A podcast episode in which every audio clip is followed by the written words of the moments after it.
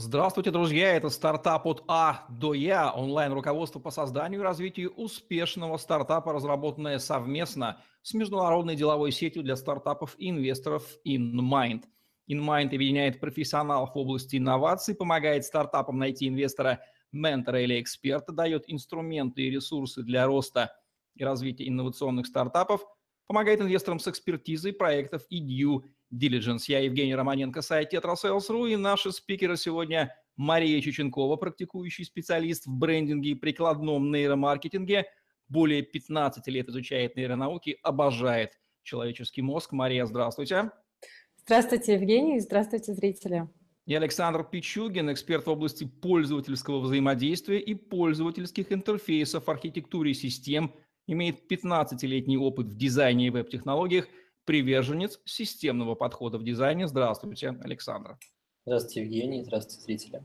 Мария Александр, сооснователь мультидисциплинарного агентства цифрового дизайна, брендинга и маркетинговых коммуникаций Great Crew.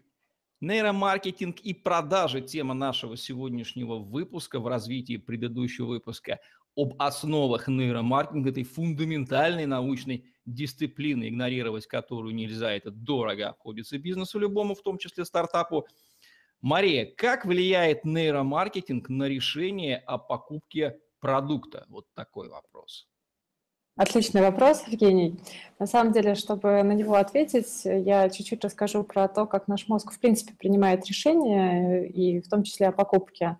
Но до сих пор нами правят э, так называемый рептильный мозг и эмоциональный мозг.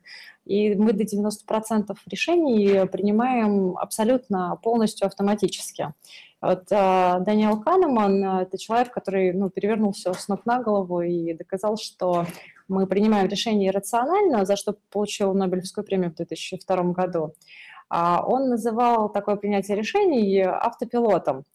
И, собственно, в нейромаркетинге существует ну, тысяча и один способ, как повлиять на решения потребителей, как раз исходя из того, что мы их принимаем, в общем, в авторежиме. Э, я приведу буквально несколько ну, принципов, скажем так, а, которые помогут а, понять масштаб. Но, например, есть такой принцип важности законченности действий.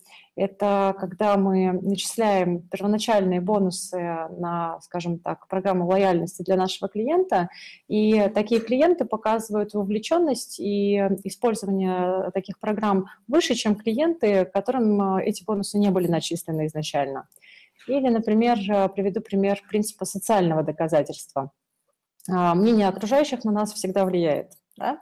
Мы, не можем, ну, мы не можем это опровергнуть. А, так что я очень рекомендую и стартапам, и бизнесам не стесняться и использовать во все отзывы ваших клиентов и на сайтах, и в магазинах. Да? Или, например, а, пример взаимности, когда мы даем нашему клиенту что-то бесплатно – он чувствует некоторые обязательства перед нами, и тогда нам проще попросить его, например, о его данных или даже попросить его рассмотреть наше предложение.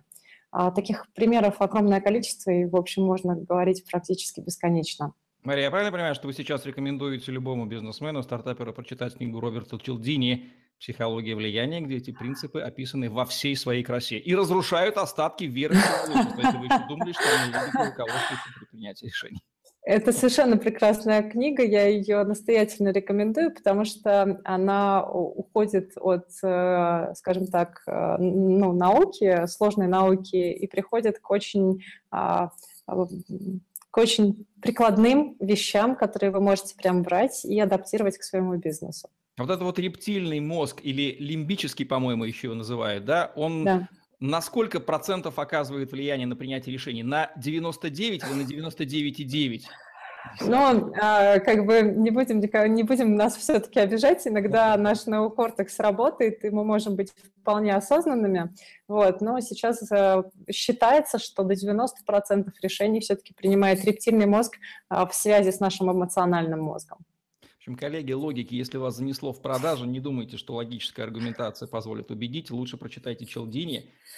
Сами, может быть, да, понимаете, как это работает, на себе э, чувствуете влияние, но игнорировать эти принципы не получится. Социальные доказательства, правила взаимного обмена, правила авторитета, ну, просто это то же самое, с ним нельзя бороться, его, его нужно учитывать, потому что лимбический рептильный мозг работает мощно.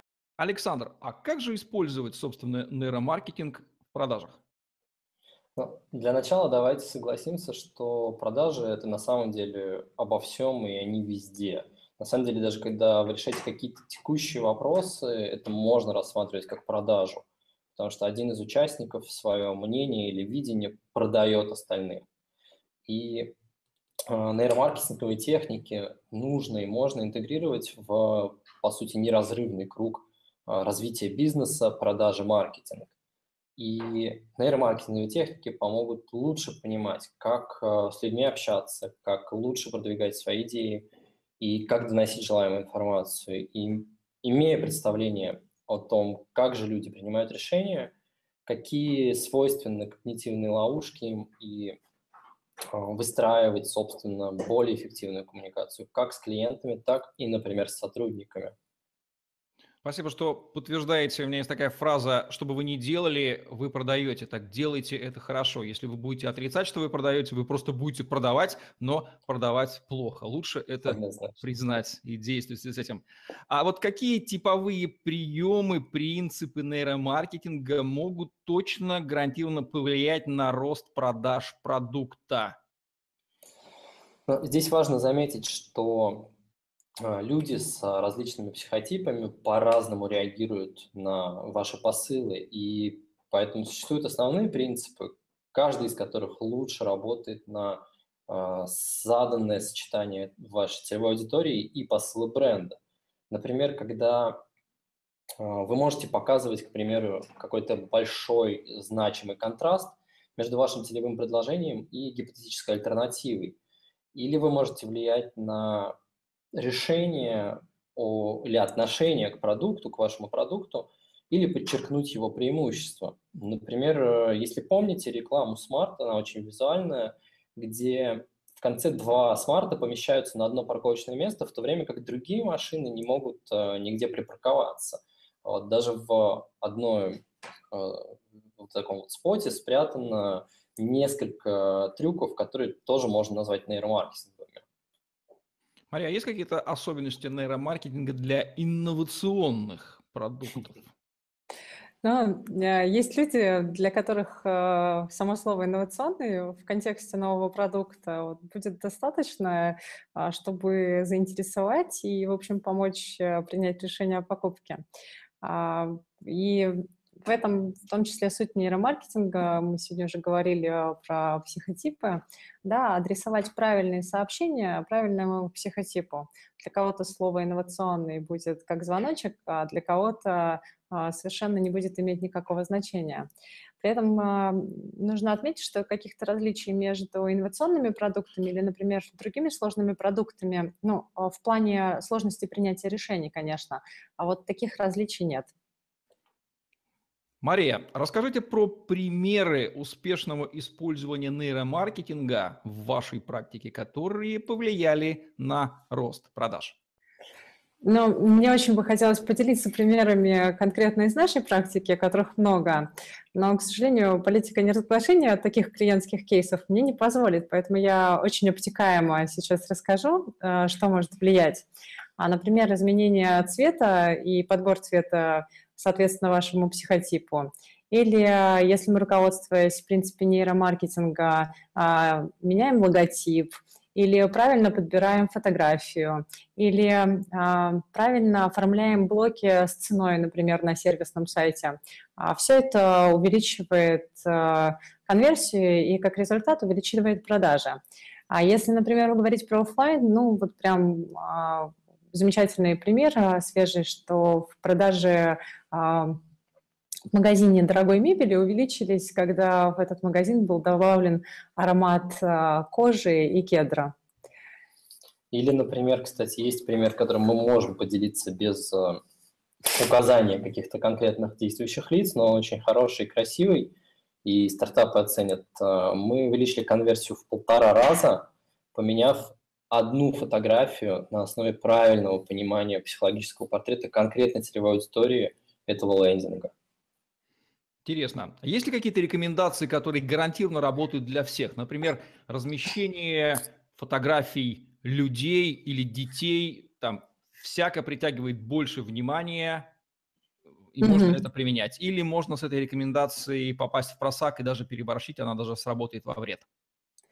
А, ну, скажем так, 50 на 50, но нужно понимать, что мы социальные существа, и, в принципе, изображение лиц для нас очень важ, важно.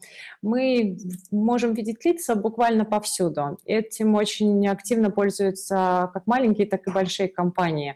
Например, Mercedes а, а, когда-то создавал очень успешную компанию, вписывая в свой автомобиль лицо. А, однозначные показатели говорят нам, а, что используя фотографии людей на сайтах, а, помогает увеличивать конверсию. Здесь очень важно не попасть в просак с таким с клише на фотографиях, да, и подбирать э, искренние эмоции людей. Можно ли дать такую рекомендацию? Частенько бывает так, что вот кто-то смотрит на сайт и говорит, ой, а что такой сайт Blackly? Ну-ка добавь все там желтого, красного цвета. Или должен появиться такой строгий нейромаркетолог, может быть, в лице виртуального образа Марии Чученковой, сказать, так, стоп, а почему вы решили, что этот цвет здесь нужен? А давайте-ка проверим с точки зрения нейромаркетинга, а может быть, здесь нужен другой цвет или не нужен вообще никакой цвет? То есть любая гипотеза по такой вот импульсивной докрутке чего-то, чтобы лучше смотрелось, должна тестироваться на соответствие принципам нейромаркетинга. Поможет, не поможет, во вред, не во вред.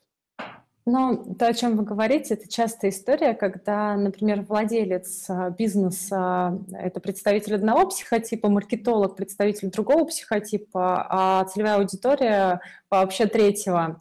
И поэтому происходит такая некоторая борьба и перетягивание дела на себя. Очень важно понимать, кто ваша целевая аудитория, как она будет реагировать и на что она будет реагировать. А, очень интересный случай был а, прямо из практики, когда а, один маркетолог настаивал на красном цвете на сайте, которое продавало медицинское оборудование. И мы активно сопротивлялись и уговаривали не использовать этот цвет. Хотя с точки зрения ну, классического маркетинга, если мы о нем говорим, красный цвет – это такой цвет, побуждающий к активным действиям, он нам как бы говорит «давай-давай». Но ведь в контексте медицинского оборудования красный цвет – это цвет яда, и ни в коем случае нельзя для нашей целевой аудитории его использовать и показывать. Нужно смягчать. Мария, как часто вы в своей практике сталкивались с такой распространенной ситуацией, что жена или любовница фаундера вдруг оказывает влияние на цветовую гамму сайта, и это напрочь ломает всю стратегию. Нейромаркетолог хватается за голову, говорит, что же вы творите? Ну вот творят. Ну, это я знаю, что болезненный вопрос для многих компаний. А, с одной стороны, нам очень везет, мы не сталкиваемся с такими историями, ну, потому что процесс э, работы так выстроен, к нам приходят э, очень профессиональные и разбирающиеся в теме заказчики и понимают э, ценность э, нашей работы и что привлекать сторонних лиц, ну, ни в коем случае нельзя, потому что речь идет про бизнес и конкретные продажи. И второе, мы, когда работаем с дизайном, с любыми маркетинговыми коммуникациями, мы всегда основываемся на конкретных данных. А когда показываешь человеку, ну, заказчику цифры или данные исследований, довольно сложно сопротивляться.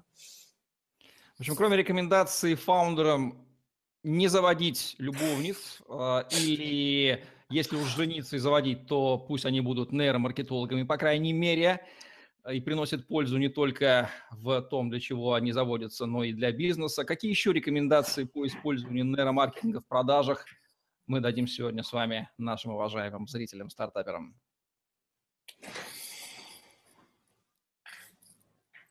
А, ну, как мы уже упоминали, есть книга, а, которая прям может перевернуть а, понимание того, как принимаются решения. Это, это реально фундаментальная с точки зрения продаж вещь, что, как мы уже говорили, считалось когда-то, что экономически обоснованные решения принимаются логически.